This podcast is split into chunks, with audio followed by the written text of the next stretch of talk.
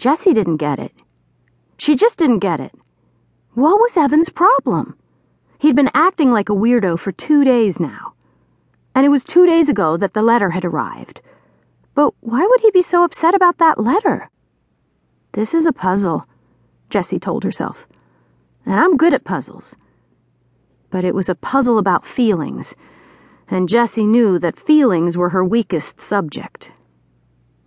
Jessie sat in the cool darkness of the basement and thought back to Monday, the day the letter had come.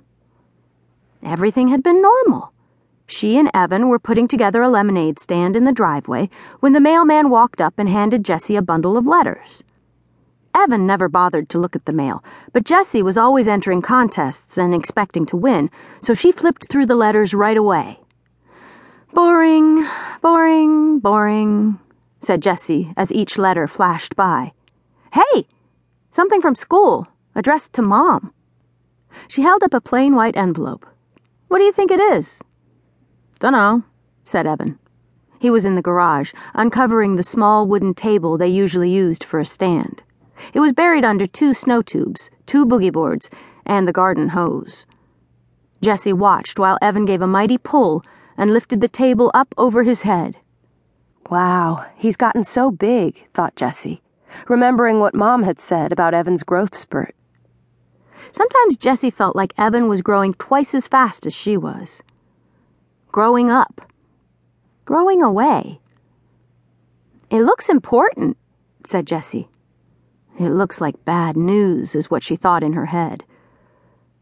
Was there a problem? A complaint? A mix up? All the nervousness she'd been feeling about skipping to fourth grade suddenly burbled up inside her. This table is really dirty, said Evan.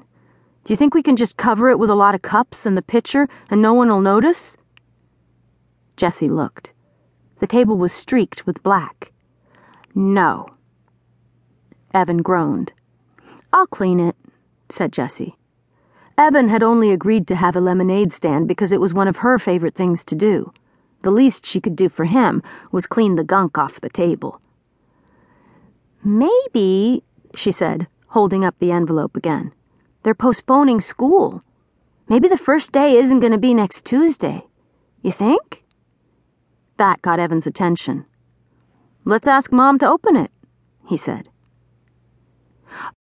Up in the humming cool of her office, Mrs. Treski read the letter through once. Well, she said, this is a curveball. She looked right at Evan. Jessie thought her face looked worried. Evan, you and Jessie are going to be in the same class this year. You'll both have Mrs. Overton. Jessie felt relief flood her entire body. The same class! If she could have wished for one thing in the whole world, that's what she would have wished for. She would be with Evan, and Evan would make everything easier.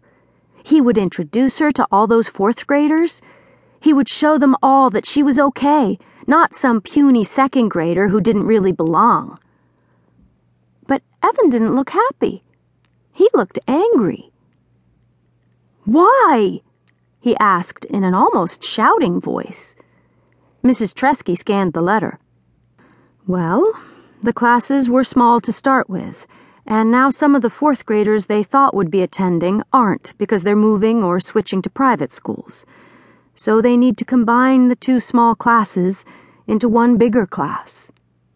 That is so unfair, said Evan. I wanted Mrs. Scobie, and I don't want. He looked at Jessie. That is so unfair. Jessie was surprised. This was great news. Why didn't Evan see that? They always had fun together at home. Now they could have fun in school, too. It'll be fun, she said to Evan. It will not be fun, said Evan. School isn't fun. And then he stomped downstairs and locked himself in his room for the rest of the afternoon. They never finished the lemonade stand.